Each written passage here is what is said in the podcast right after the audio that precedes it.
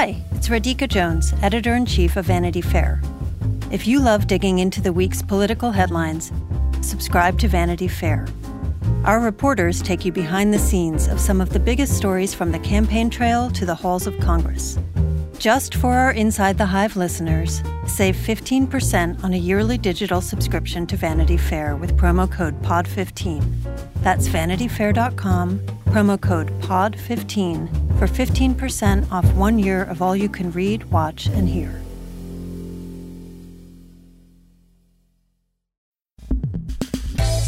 Welcome to Inside the Hive. I'm Emily Jane Fox. I'm here with my co host, Joe Hagan. Hi, Joe. Hello, world. We are in, I feel like we're back in a different, it's a different world. It feels similar to the world we were maybe in in April right now. We are seeing COVID numbers that feel eerily familiar.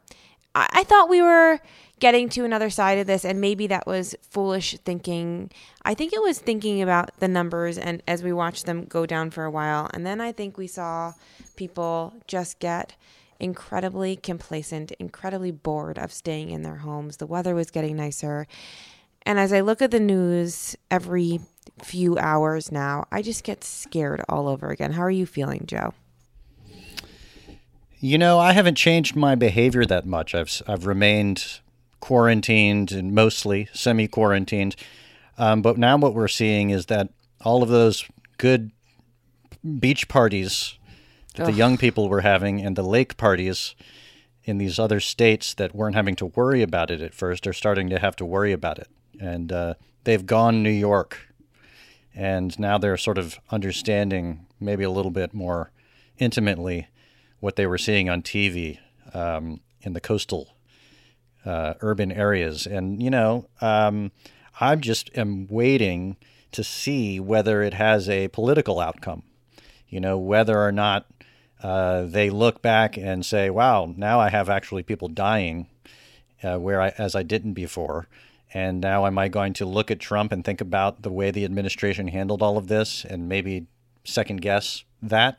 Well, what's why what's wild to me is that when you talk about how how the administration is handling this, it feels very reminiscent of what happened in March, where you're watching the numbers tick up, watching the numbers tick up, watching the numbers tick up, and there's zero recognition from the administration. At least back then, we had those daily briefings from the the COVID team. You had Anthony Fauci, you had Dr. Birx, we have nothing now. There is silence as we are in a situation that is deadly for a large swath of this country in very different reasons. It's not the coastal elite anymore. It's the middle of the country. It's the panhandle and it doesn't seem to be going away anytime soon and there's no leadership from the top. There really isn't I don't even feel the same kind of leadership from the governors at this point. I feel like everyone's just kind of throwing up their hands and saying, well, let's open those gyms and nail salons back up again. It feels wild to me.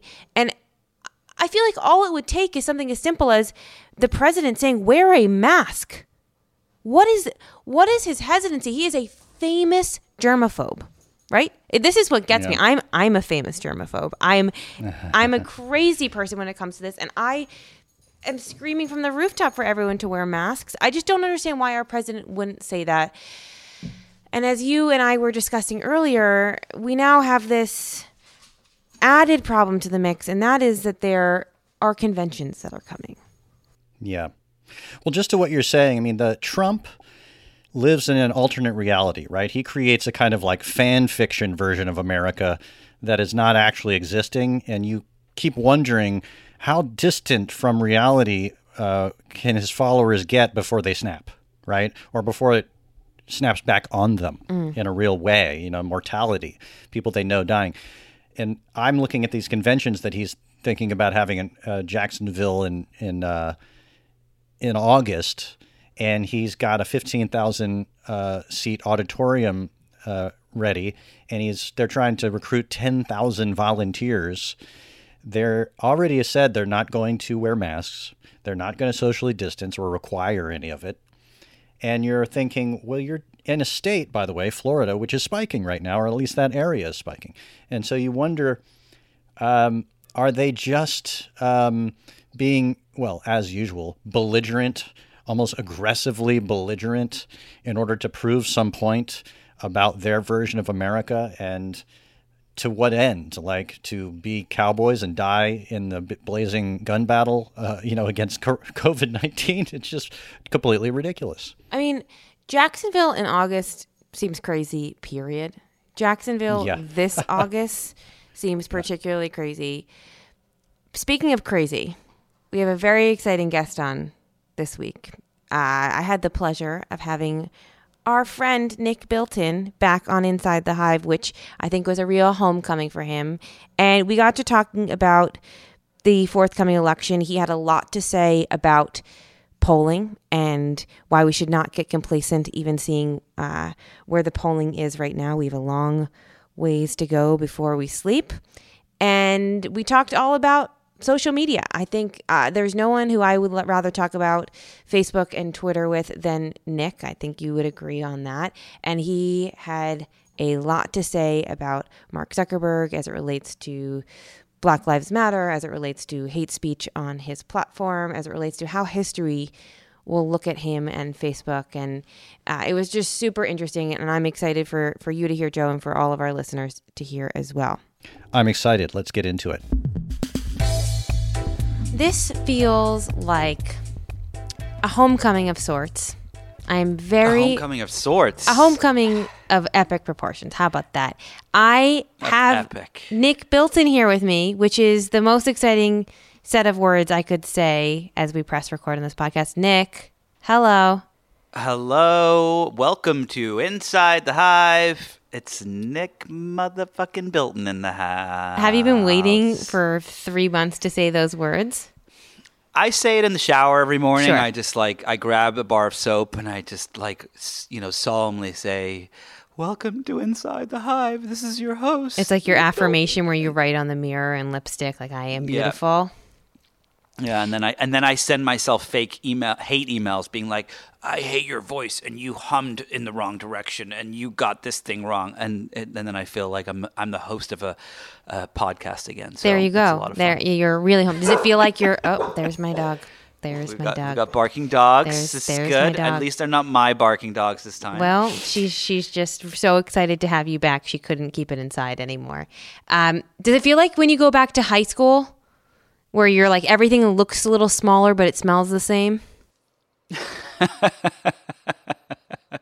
That's pretty funny, actually. Uh, I haven't been back to high school in quite a while, but I can imagine that that is what it feels like a lot smaller. Well, I know you were a madman in high school in a way that you've evolved Uh, I was out of Yes. since then. I, but I want to. I want to stop for a 2nd and congratulations is in order for me first, and then I guess for you second. Couldn't agree Uh, more. Because because um, I am going to get some sort of reward in heaven uh, when when I get there, hopefully in a long time from now.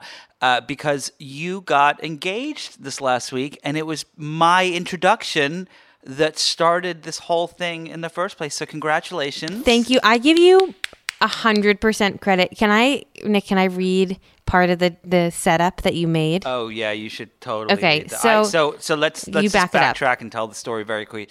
So um, uh, I have a uh, some friends that are single, and uh, and my wife and I are constantly looking for people to set people up with, so that they can live uh, an equally happy uh, life as as we are so fortunate to to lead with our family and our kids and whatnot. And um, and I. Uh, Lee, uh, my friend Lee Eisenberg, was in New York working on a TV show, uh, and Emily Jane Fox just happened to live in New York uh, at the time, and and I thought, huh, these two would get along like a house on fire, both smart and thoughtful and amazing, and so I sent the following text message. I'm gonna read, Read it away, I'm gonna read it in in my voice, but just picture Nick's voice reading it. Lee Eisenberg, please meet Emily Jane Fox. Emily, meet Lee, who was in New York for the foreseeable future, doing X, Y, and Z. I don't need to get into it. Then you said, I'm pretty sure, though I could be wrong, that if you both go out for a drink together, you'll get married, have kids, and name them after me. Can't guarantee it, but it's just a theory. It's mind blowing. Uh, it I, I you know it's so funny and and we won't talk about this too long because we have a lot of news Yes. to get to but what is so funny is like I actually had this weird gut feeling when I sent that that that I was like, you should hold on to this text message because it will come back. Well, And- it did come back. I am And congratulations. very excited. very, we are eternally exciting. grateful. We will give you our firstborn. And Oh no, no, I don't want the firstborn. you didn't born. You, you didn't know. well, you have our endless, eternal gratitude, and you have like a, a few major favors that if you ever need, we can't say no for the rest of time. Just know you, cool. You lord that, that over us. c- You hold that over our heads. We know it. You know it. car breaks down in the You're middle of thinking too small, my friend. You're thinking too small. but but we love you. We love you forever, and that we have this text message is really such a such a great thing. And you've made me happier than I ever thought I could be. And now we can talk about news that is bigger than my personal engagement. That, there's nothing bigger than. than I couldn't than agree more, but I don't think anyone wants wants to hear about it. Um, let me let me back up and just give you a ten thousand foot view of why I'm dying to talk to you this week. The world is on fire, and at the center of of of all of the fires that are happening around us comes all the people and all the things that you know best and that you know more than most people. And uh, what is happening both with the pandemic and in politics right now and in the world at large are all circling around social media and around social media executives and around technology and technology executives in a way that I guess we could have seen coming, but it, it surprised me how uh, central all of these people and all of these companies are, uh, both in terms of the coming election, in terms of the protests that have happened, and in terms of coronavirus. And I just want to know what the fuck you think is happening and and what is keeping you up or what is keeping you engaged as someone who knows these people, who knows these companies inter- intimately, and who has been following what is happening closer than just about anybody. Okay, so I'm going to start. I have something I want to say uh, before I answer that question, and it is actually partially an answer to that question. And I'm going to curse. I'm just going to warn you that. Bring so it. earmuffs if there's any kids in the car listening.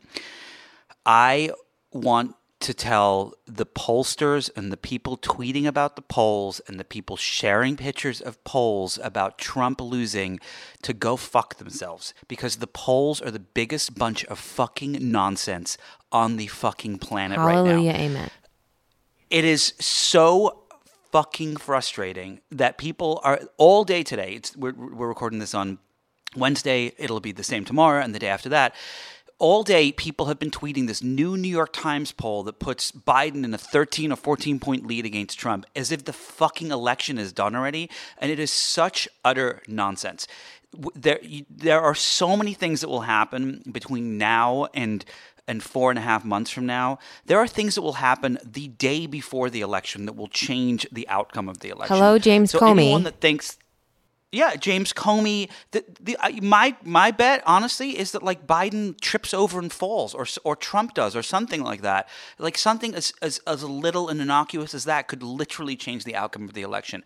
And so anyone that's like gloating and touting and saying Trump's like, here's the reality. If you want to talk about a poll number, the reality is that poll that Trump's polling is exactly where it was a week ago, a month ago, a year ago, four years ago. It has not changed. It is between 38 and 43 percent, and I think that is literally about about who picks up the phone and answers it. And I think that anyone that thinks that that the, the, the polls are indicative of the fact that he's going to lose is going to watch him win. And so I just want to say that that brings me back to the answer to my question. So this last week, uh, um, I like to watch comedy shows. Uh, it's like a fun you know, it's I, I think comedy is one of the few ways it's actually uh, able to penetrate our culture and address some of the issues that we're not necessarily allowed to talk about, Sure. depending on the color of your skin or or where you're from or how old you are, or all these different things. And comedy can somehow, not all the time, but a lot of the time, can get around that. And we uh, ended up we were watching Netflix and David Dave Chappelle and Hannah Gadsby, who's unreal, Incredible. Uh, and we and uh, and then Netflix suggested uh, Louis C.K. Um, who of course has been canceled, um, and um, and I was like, oh, I, I never saw this one. I think Louis C.K. is a very funny comedian, so we clicked on it and figured like, oh, let's let's watch it. It's from 2017, so Trump was president at the time, and it's like it what is so staggering when you watch it is there's like racial jokes in there that would today would never fly. There's there's jokes around there's misogynistic jokes that today would never ever ever ever be be brought up on a stage. Mm. And all these things that he's bringing up that you watch for like even for like 20 minutes and you're like holy shit. Like this is only 2017 and it feels so insanely dated. And the thing that it made me realize is that what social media and technology has done, which brings us back to the polls here, is that it speeds everything up, right? You know, the you know, there are people that have been talking about, oh, without social media, we wouldn't have the Black Lives Matter movement and this, that, and the other. That's total nonsense. You know, social media didn't exist when the uh, the civil rights movement took place, and it was it was far better organized back then. I would would add. Um, what it did was it just took a tremendous amount of time to organize that movement in the '60s, whereas it can take mere seconds to organize something in the in the current state. And I think what it does is it's it's sped everything up. We see the polls. Polls didn't really exist before. They were something that only were internal, really, to to a lot of um, a lot of campaigns.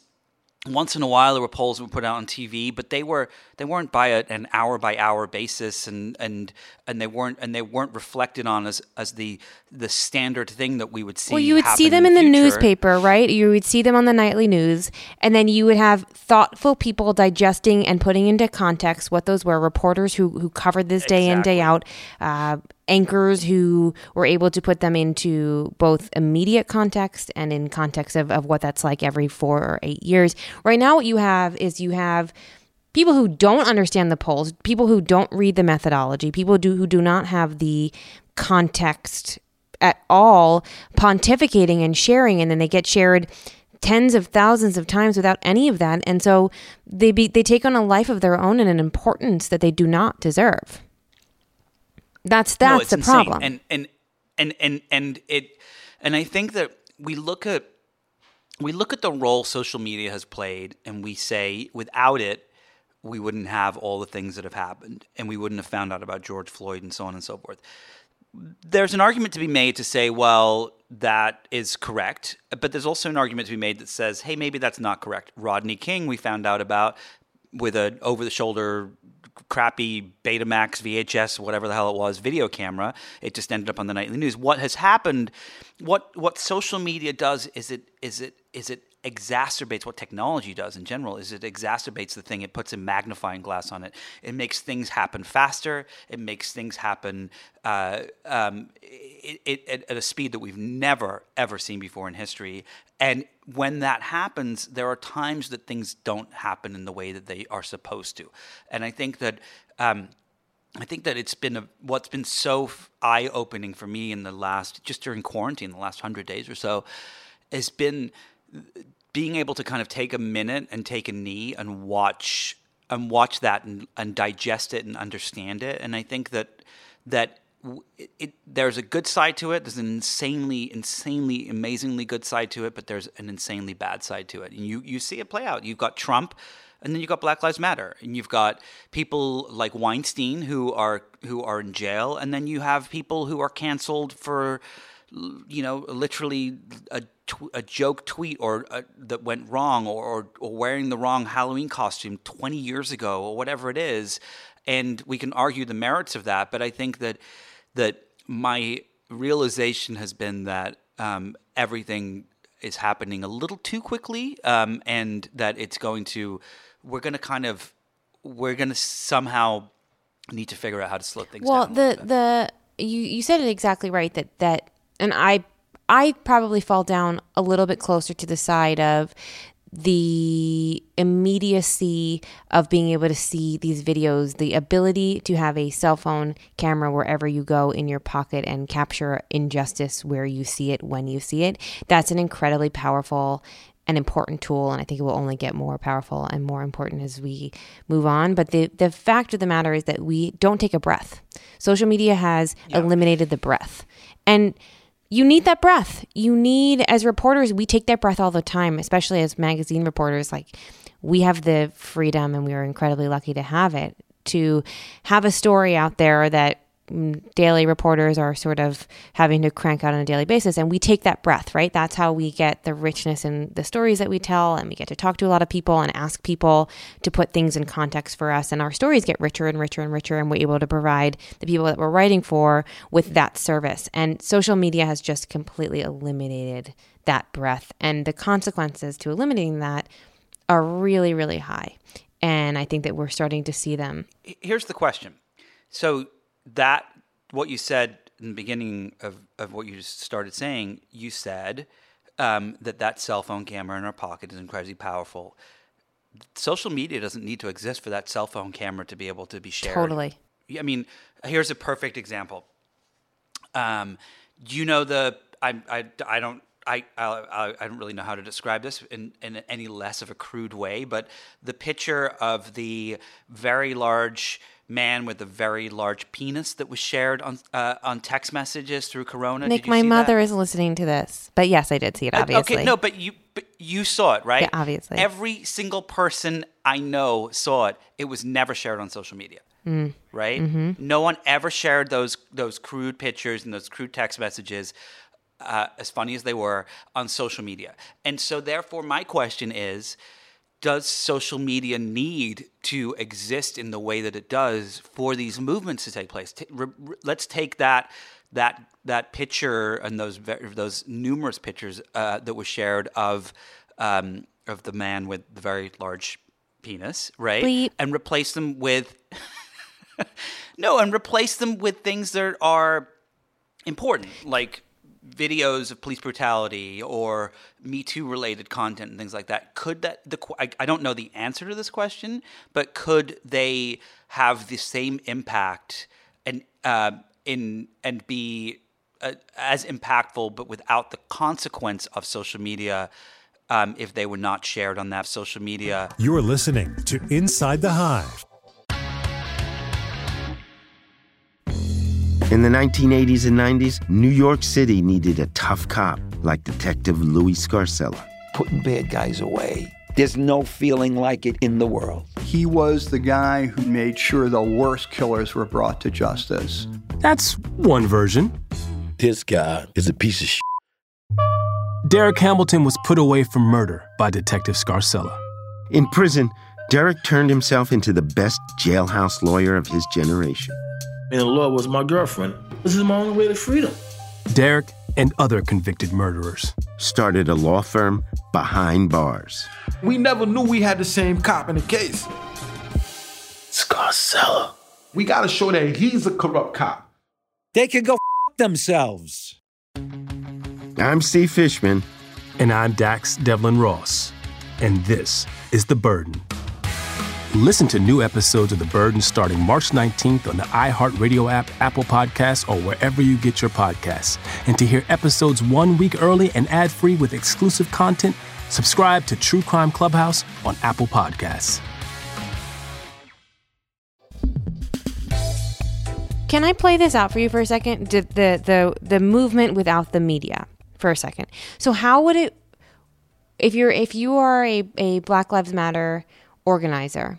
I think so mm. much of, of what we've seen over the last few weeks has been people hashtagging, and so people knew where to show up, and people knew that this protest was going to be here, and this was going to be a peaceful protest, and it was organized by these exact people, so you sort of knew what you were getting into, right?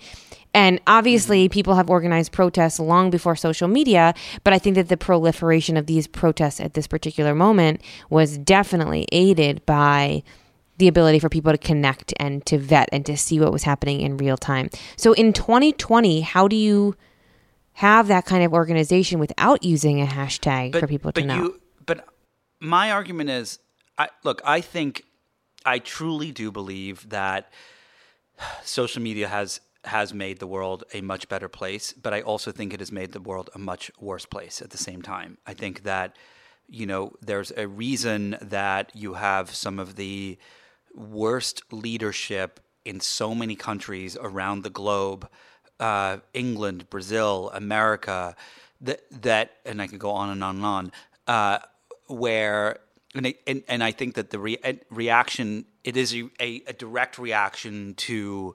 misinformation, fear, all of these things that have existed for a long time. But I think that at the same time, go back to the civil rights movement. They organized, they used phone calls. They organized buses. People didn't have cars. They organized buses to pick people up. They organized marches. They, it was, it was all done. I'm not saying that the Black Lives Matter movement was not done thoughtfully. I just think that it's again, it's, it's like we've got to run out into the streets and we've got to do this. And I, I think that the question that is still left to be answered is is it going to affect change like i had DeRay on the podcast um, Mhm. Last year uh, DeRay Mckesson and he he helped reorganize the black lives matter movement in um, ferguson. And i remember and i still think about this all the time i remember him saying you know what was crazy was after we left police violence against african americans went up Mm. uh, because there was so much more tension. And and i guess the question is is is this actually going to lead to change? You know or is it just going to draw more of a divide? And i don't know the answer. No one knows the answer. But i think that we underestimate the power of people to affect change without social media. I'm not saying the technology. I'm saying that the, the technology like what what what something I lay awake thinking about at night is imagine how many people must have gone through what George Floyd went through for the last uh, hundred years Sure. or two hundred years or whatever it was um, before there were cell phone cameras. Yeah. I mean, there, it must the list could be, go on for, for for years, and and and I think that that I've always, I mean, this is the thing I've always struggled with. Technology is a tool, right? It can be used for good and it can be used for bad. And it always is used for both. You have nuclear power that, that keeps the lights on, and you have nuclear bombs that blow blow up houses Yes. and, and kill people. And and I think that I think that there's a a, a there is an opportunity to try to build in systems to technologies that ensure that they are not used as nefariously and easily for nefarious purposes. Well, the as they are. responsibility for that lies on its leaders, right? So whether or not Exactly. this this ends up being, as you said, a binary choice between technology being a source for or a force for good and technology being a force for evil lies on the people who make decisions about how that te- technology is used, what the systems are in place so people can't abuse it. And I think we are seeing a true dearth of leadership from the most important leaders. And some people are trying. I don't know if they're trying the right way. And I am so curious what you think. We're obviously seeing a divide between how Facebook is handling this and how Twitter is handling this and how Snapchat is handling this. I don't know that any of them are getting it right, but some people seem to be trying harder than others. Well, I think that, you know, it's interesting. When I talk to people inside Facebook, you know, they talk about how thoughtful Mark Zuckerberg is and how he, you know, really thinks, believes in free speech and this, that, and the other. And, um, and I, and then you talk, you know, and you talk to people inside Twitter and, you know, Jack has been very, very nervous to, Jack Dorsey's been nervous to kind of pick a, pick a side with anything. You know, Jack really wants to be liked. Um, that's, that's, you know, the, the number one thing for him. And I think, and, and, I don't think he's a bad guy. I think he's done some shitty things in boardrooms, but I guess who hasn't? But like, but I think that he he is he has has has always had a lot of trepidation about making big and important decisions, and he finally, you know, uh, we can give him credit for finally starting to label Trump's tweets. We can not give him credit for not doing it four years ago. Sure. Um, you know, someone once told me who worked at Twitter, you know, we have a um, uh, an ad policy and we have a, a, a you know a violence policy and we have all these pol- but we don't have a Trump policy and and they're now just starting to do this. I actually think that that Evan Spiegel was right on when he said like this is my business. This is my First Amendment right to decide if I want someone on it or if I don't. You can't. There's no. This is not a government Mm. entity that's owned by you know uh, by the federal government. And and I think that that what where I think that Zuckerberg um, is is at fault the most is let's just for a second unpack this and pretend that Zuckerberg truly does believe in free speech. Okay, great. Sure. We live in a society where there are limitations on your free speech, and this is this is the freest country on the planet. Sure. Right? There is no country that has more freedom than the United States. However, you cannot walk into a theater, the classic one, and yell fire, and people run out and get hurt without without suffering the consequences. You learn this in Will- in middle school in the U.S. yeah. yeah. Uh, you, you also you cannot mail threats to people in the mail. Uh, um, either you can't email them, you can't mail them physically, you can't fax them. You can go to jail for that. Yep. You can you can be fined, and you can go this. And there's all these different things that you cannot do. There are there's the great um, Twitter account, uh, Law a Day, which tweets a law every single day, like some random ones, like you can't you know, chew chewing gum while walking backwards on certain city streets, like just like bizarre things. I don't even know if that's a real one, but probably. Uh, but but the thing, the reality is, is we live in a society. If I walked into a restaurant right now and started screaming obscenities, I would be kicked out of the restaurant. Sure. And so Mark Zuckerberg has a responsibility to ensure that in his restaurant, someone is not making other other patrons feel uncomfortable. So it's not about we should give Nazis free speech or we should let Trump attack people and make up bullshit lies. It's the reality is is that w- there are rules that exist throughout every aspect of this country and they should exist on social media. Do how much of it do you think is is Zuckerberg believing in free speech and and being a staunch supporter of the First Amendment, and how much of it is do you think that Mark Zuckerberg doesn't want to get regulated by the government, so he wants to play by Trump's rules?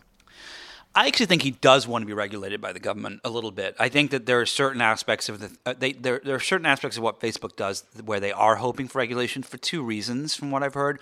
The first reason is like the way that the way that and I covered this company from the beginning um, when I was at the Times, and they broke a lot of rules uh, to become as big as they are, a tremendous amount. And Zuckerberg was always like, ask for forgiveness, not for permission. You know, they were fined by the FTC. Like they did a lot of very shady shit um, to get as big as they are. There is nothing that Mark Zuckerberg would love more than for the things that he did to be illegal so that no one else could do them and Mhm. ever be as big as Facebook. So there is that aspect of it. The other aspect of it, I think, is that there are certain decisions that, that Facebook doesn't want to have to make. Um, and around, you know, uh, advertising and if you can target people based on race or whatever, right? And I think that they would love for the government to say, these are the rules and this is how it works and that's what you do. But I think that when it comes to free speech, you know, it's interesting because when I talk to people who work at Facebook, they say that Mark legitimately cares about free speech and that he believes that everyone should be open to it. And it's difficult for him as a Jewish man, allowing people who believe in the, the Holocaust deniers and so on and so forth, or, or, or, or Nazis to be on the platform. But he also believes that you should have free speech in that regard. That's what people tell me. I actually don't buy that, to be totally honest. I think that if I don't think Zuckerberg is someone who really gives a shit what people think of him. Um, uh, I think for him, he sees the much bigger, grander goals behind everything than that. Mm. And I think that if he really believed in something, he would stand behind it and risk whatever you know whatever people would say about him. And I think the reality is it's a better business model to do what he's doing. Um, I think that there there are people I've spoken to at Facebook have talked about the algorithms have shown that if they're and this is all public information like the algorithms have shown that that the more divisive uh, um, a post is the more engagement it gets. Um, they intentionally do not get rid of that stuff. They want people arguing and fighting and this that and the other. And like it it leads to more engagement. And i think at the end of the day um, history will not remember what Mark Zuckerberg has done kindly. I just truly don't think I don't think that they will look back at him as a Henry Ford um, or a Rockefeller, even though those guys did fucked up stuff too. But like, I don't think that they're still remembered as as people who changed society in a positive way. Um, I think that uh, Mark will be remembered much more akin to to a bit of a monster. Well, there's a there's a difference between being someone who reinvented the way that the world w- works and providing a, a completely different new technology or tool to move innovation forward. I I think that there's no argument that you can make that says Mark Zuckerberg didn't change the world, but that doesn't mean Mark Zuckerberg changed the world for good. And I think that there's a real distinction there. As I hear you talk about Facebook's business model, and it's really interesting to hear you talking about how it's just better business for them to be in the business of creating irresponsible controversy that could lead to human lives uh, and and and affecting our free elections in this country. I'm wondering what you think about the current ad revolt that we're seeing. We're seeing a number of companies like Ben and Jerry's, Patagonia, North Face. I saw Eileen Fisher, the women's clothing brand today, came out and announced uh, that they would be pulling their ads for July. Does it matter to Facebook bottom line? I guess that's the only way that this sort of ad revolt matters, right? Is if it really affects their revenue in a meaningful way and if they're willing to actually make the changes regarding the rules around hate speech that would would appease these advertisers and the organizers who are banning them together. So it's a good question. It is the the one time that I have heard um, where things are actually where change is affected in Silicon Valley is when money is at stake. And um, I spoke to someone who worked at YouTube, very very high up at YouTube, who said that they did very little to combat all the really bad videos, the the crazy conspiracy theory videos, or the um, you know just really really awful things that are shared on there and created. Um, they did very little to combat them until advertisers pulled out and then they would point every single engineer they could at solving the problem and they would figure it out in a few days and then the advertisers would come back and and there was times that the company was lost a tremendous amount of money as a result of that. I think three or four advertisers walking away from Facebook, and then still they're still on Instagram. At least the North Face is. I'm not sure about the others. So it's like really okay. So you're you're you're. It's like not going to a restaurant because you're you know taking a stand because they uh, they let Nazis eat in, in there, but you're you're okay like getting takeout. Mm. You know, it's like the same same as that. Um, but I think that that the um, that if enough advertisers actually do start to pull out of advertising on Facebook, it it, it will have an impact, and and that Zuckerberg will have to reevaluate. Um, you know, he's been through. Uh, it's been a pretty hectic four years for him. Um, uh, you know, he Cambridge Analytica, you know, um, all of the the Nazi stuff on the platform. Um, during Corona, he had a bunch of employees that uh, said that they didn't agree with the speech um, from Donald Trump on the platform. Some left. They got a tremendous amount of, of, of, coverage. He had all of these scientists, 143 scientists from the the Chan Zuckerberg Initiative, who who wrote a, letter saying that they didn't feel comfortable taking funding from him under these circumstances. Of course, they still took the funding. Um, they, you know, it's on and on and on, and and he does he hasn't backed down he, you know he's he's there's been reports in the last couple of weeks that he's he had dinner ben smith at the times reported that zuckerberg and trump had dinner with peter thiel Jared and um, were uh, the white house and jared and ivanka were there Obviously. like you know there's it's uh, it's just i think that at the end of the day here's my theory and this is total speculation. Let's hear it. At the end of the day who do you know that uses facebook it's your mom, your dad, and your grandparents. Yeah. There's no teenagers that use that platform. And I wrote a piece about this about how Facebook has become home to the people, the conservatives on the right, and Twitter has become home to the liberals on the left. And that's because it's all the media people. And and I think at the end of the day, Zuckerberg understands that Facebook is an old person's platform, if you for want of a better description, um, and that if he were to start stifling conservative speech, he would be stifling conservative old people who would probably not be very happy. And so for him, it's just not in his best interest. And I think it's disappointing. Um, you know, I would if if if if it were me and I had fifteen thousand engineers or whatever the number is that work for him uh, these days, um, I would be like, you know what, this is a really big problem, and I don't want my kids to grow up in a world where Nazis exist and can have a have a, as loud a voice as they had in the 1940s. Um, I'm going to do everything I can to figure out how to stop this. And you know, I think I always come back to this crazy moment where Facebook with their all their brilliance and their genius, said that they couldn't solve um, uh, people um, the people sharing stories about like vax anti-vax Mhm. stories, right? Oh, it's too difficult. It would require all these things. Pinterest comes along and they're like, "Oh, we just literally made it so you can't search the word anti-vax on Pinterest," and it all went away. Sure. Like it's it's it's it's not that difficult. It's You can- fixable. if you can, it's fixable. Like I could fix it, and I'm I'm not as half as smart as half of these people working for Mark Zuckerberg. Like it's just it's fixable. It's just they don't want to fix it. You have to have the appetite to fix it. You're listening to Inside the Hive. Three, two, one.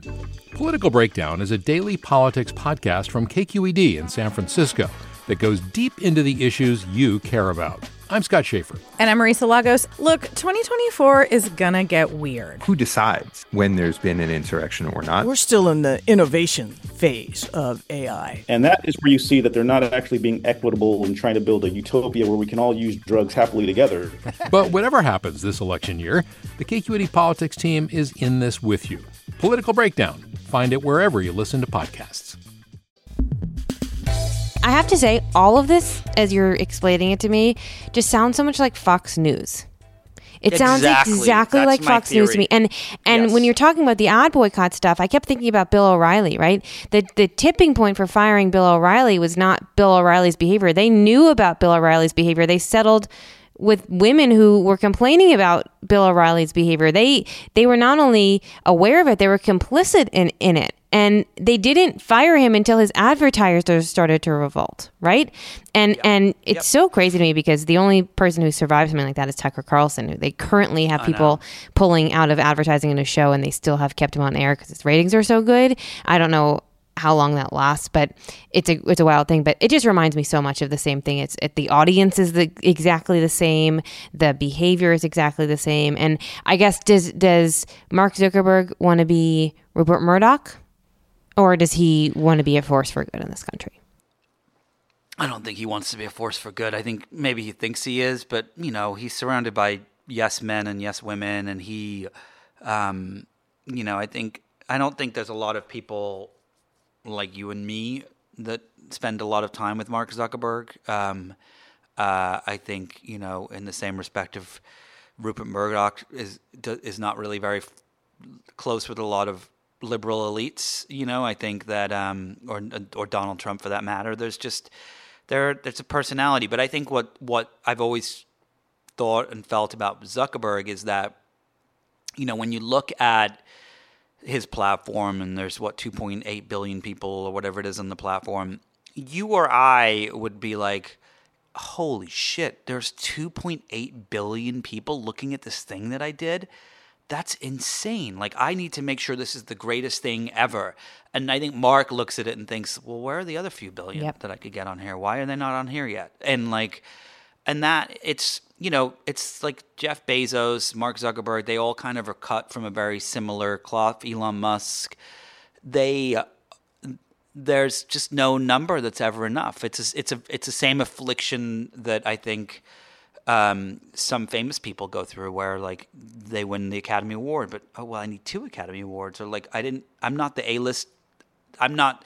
I get paid a million dollars less than this A-list celebrity, or why am I not on the cover? And like, it's like it's a disease that um, that that that it's nothing's ever enough. There's And a think- there's a Bruce Springsteen lyric that I often think of in this kind of situation. It's poor man want to be rich, rich man want to be king, king ain't satisfied until he rules everything, right? So it's just mm-hmm. there's just a, a personality trait or a longing that what you have is never enough. These people are never content with what they have, and what it ends up leading to is just blinding greed. And I think Mark Yeah. Zuckerberg has let his blinding greed stopped him from doing what's right for the world and for making political Yeah, decisions that are coming from a place of of moral right. And it- it's just I couldn't agree more with you that this is just going to end up in the history books in a way that he's not he's not thinking of right now. I completely agree, and I, I, um, you know, it's interesting. Uh, I had this, this thought this week about how um, I was talking to someone about um, uh, someone who was over at our house, social distance. Don't worry, we were in the backyard. I know how you who roll. is a conservative, uh, who who is a conservative, um, uh, voted for Trump. Um, and we were talking about the New York Times, and I was I was saying how I believe personally, and a lot of people will disagree with me on this, but I believe that that most journalists. I mean, I don't believe that there's anyone out there on this planet who doesn't have a viewpoint on certain things, um, especially when it comes to like kids being separated from their parents at the border, like little kids. There's right and left, either- and then there's right and wrong. And I think that as a Yes. reporter, you're allowed to have a viewpoint on right and wrong. Yes, and I think that like it is ludicrous to say that you don't that you can cover something like that and leave your emotions at the door. It's just impossible. I Sure. just it's it's it, it's and and so this person this this conservative was saying like, well, is is is are these publications conservative and liberal and so on and so forth? Are the journalists that way? Like, is it a grand conspiracy? And I said, first of all, there's no conspiracy anywhere at a massive organization unless it's like three people because no one can keep a secret. No.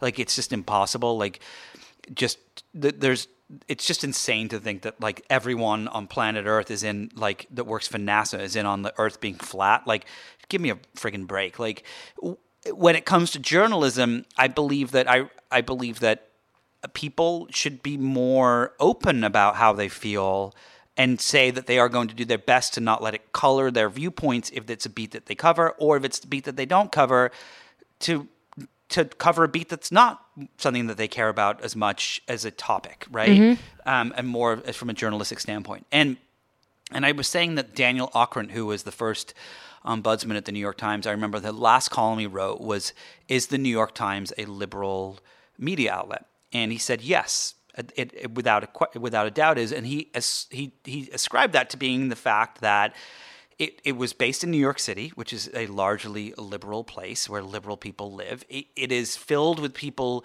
who went to liberal arts colleges to write, and that that by and large, those are more liberal leaning folks and who believe in the arts and this, that, and the other. And he said, so it's not like the, the paper by itself is this larger force trying to push its liberal agenda. It's just that some of the people there obviously have a certain viewpoint and that's the way they lean. And um, whereas like place like the Journal, it's much more like business oriented reporters and, and, and things like that.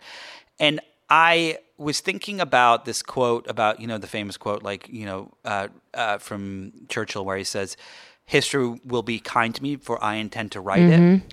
And I think the reality is is that history will be kinder to people on the left and less so to people on the right because it is those liberal viewpoints that are be, going to be the ones that largely write Mhm. it. And so I think that at the end of the day, Trump will not be remembered kindly, period. Zuckerberg will not be remembered kindly, period. And I think that that is just the hand that these people chose to chose to pick, to take and and and there's nothing they can do to change it. I don't think that they're going to not be remembered kindly because there were liberal people who were writing the stories. I think that they will not be remembered kindly because they are putting children in cages or, or the president is putting children in cages and Mark Zuckerberg is allowing Nazis free reign over his, his platform. And I, I Well, hope that's- but- that whoever yes, would be writing that in, Yes. in 50 years from now would not remember them kindly for those decisions that they've made. Yes, but that's my point Yes. is that you're not going to have they're not going to get to write what how they're remembered. Sure. It's going to be someone who remembers this in the reality of what it was Exactly. and that is right versus left. I'm sorry, not um, right versus wrong. Not right Um, and I think that um, yeah, right versus wrong. And so and it is the people who are leaning in that direction who are going to be the ones that write the history of them and that history is not going to look kindly Mm. on someone who who who thought that Nazis should have a place to have a conversation about their Nazi hating Nazisms. I'm, I'm with you. I am, I'm with you. You're listening to Inside the Hive. And I want to ask you one final question before I let you go. I know you have some sourdough starter to get back to. um, if you had to call it today, who's winning on November 3rd? I'm going to answer that with one final answer. Fuck the fucking polls. Do not believe them. Do not listen to them. Nothing. I don't actually honestly know. I really truly don't. I think that you know, you and I both are on the same page about this. Biden was our our, our last pick of our last pick of our last pick. Uh, like how the Democratic Party landed on this guy at 77 years old, like you know, it just I it's just beyond it's just truly beyond my comprehension. Mm. Like I get they didn't want Sanders, but it's like okay, th- but this is our horse. You know, it's like it's a little bandaged up and uh, and you know, God knows what's going to happen in the next four months. But like, I've spoken to people who are conservatives who hate Trump, who are like regret the fact that they voted for him, but at the same time don't they one line that was said to me is i don't want a shadow government being run um, you know by someone who who like biden who clearly doesn't seem like he's you know with it completely um, it, the question is you know i my response was you could literally uh, I, my dog had just taken a poop actually at the time as I was having this conversation. I was and I pointed to the poop and I said, "You could literally put that poop uh, up on the voting booth versus next to Trump, and I'd vote for the poop." And so the question is, is are there enough people that feel the same way that once voted for Trump? So I don't know. Well, the, the moral is fuck the fucking polls. I agree with you. Um, I think it depends on on where the economy is in four and a half months from now. I think that that will be the largest driver, and I think, and I feel like I say this every week, and I will say until I'm blue in the face. We need people to be able to vote. So Yep. if people are able to vote and not have to stand out lo- outside in a line for eight hours worrying about contracting coronavirus, then I think we're going to have a very different story on November 4th. If, if people are suppressed, if they're standing in line, if they're worried about getting sick and so they stay home, then you're going to have a, a second term for President Trump. So if you want to do anything right now, I think your money and your time and your voice is best spent figuring out how everyone can get to the bowls safely in November. And I think and I think that if you live in a state where you can vote by mail, you should tell every single person you know to start that process because I do it every year, every and it's like you even the times I've forgotten to put it in the mailbox and I drop it off and you just skip the line and you hand it and you're like, wait, that that it was that easy? Yeah. Really? Yep. It's just it, it's you don't need to stand in the line if you don't have to stand in the line. Just vote by mail. L- last quick question: Who do you think is going to be the VP pick? Oh, I I really I have no idea. I have no idea. I think that this I think he's going to choose a a black woman for the ticket. That's who I think he's going to choose. I think that there are a lot of great candidates for that. I think it should be in that direction. I'm really excited to have a woman of color on the ticket. It's really really awesome to me. I'm excited for your boys to see that in in their early lifetime, but I don't know beyond that who it's going to be. Who's your take? Kamala Harris. Hmm, interesting. All right. I think that I, I think that look, she's a politician's politician. She does the whole like, you know, the fake wave and the you know whatever. But she is incredibly smart. Um, uh, she she doesn't put up with shit from anyone. Like you know she, um, uh, and I think that you. I think that if sh if if she is if it's Kamala and um, uh, and she and and they end up winning, um, I think she will um, she will actually have a huge impact on a lot of things we've been talking about today: uh, police reform, uh, you know, social media, uh, hate speech, all these different things. These are all um, things that I think that she would actually she would she would you would see some changes. She you know I met her covering these tech companies and her like enacting going after them when she was attorney general um, for their um, lack of privacy issues and so on and so forth and and I think that she's someone who gets it and would would try to affect change so we'll see We shall see indeed. Nick, this is the best. Anytime you want to come home to your to your old high school, we'll be smaller and, and smell the same and ready for you. Well, I have a big feature I'm working on for the magazine, so when it comes out uh, in a month or so, I will be back. And in the meantime, do not pay attention to those polls, people. Fuck the fucking polls. Fuck the fucking polls. See you next week, Thanks, everybody. Emily. Thank you, Nick. Thank you to my guests, Nick Bilton and, of course, Joe Hagan. If you enjoyed this conversation, be sure to listen and subscribe to other great episodes of Inside the Hive. You can get these on Apple Podcast, radio.com, or anywhere you get your podcast. And don't forget to leave a review while you're there. Thanks to the folks at Cadence 13 for the production work. And, of course, thanks to my sponsors. Please support them the way you would support this podcast. We'll see you next week.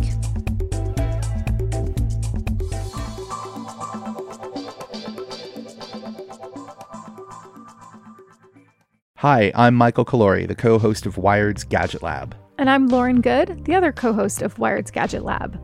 Get ready to dive deep into the cultural phenomenon that's been shaping conversations, sparking movements, and breaking barriers for over a decade. The new three part docuseries, Black Twitter A People's History, based on the groundbreaking Wired cover story by Jason Parham, explores everything from the fun, games, and inside jokes that characterize the early years of Black Twitter to the social movements, the voices, and the hashtags that made Black Twitter an influential force in nearly every aspect of American political culture. Join us as we unravel the threads of this digital community, tracing its origins, celebrating its triumphs, and exploring its impact on society at large. Watch the series from Onyx Collective in association with Wired Studios, premiering on Hulu on May 9th.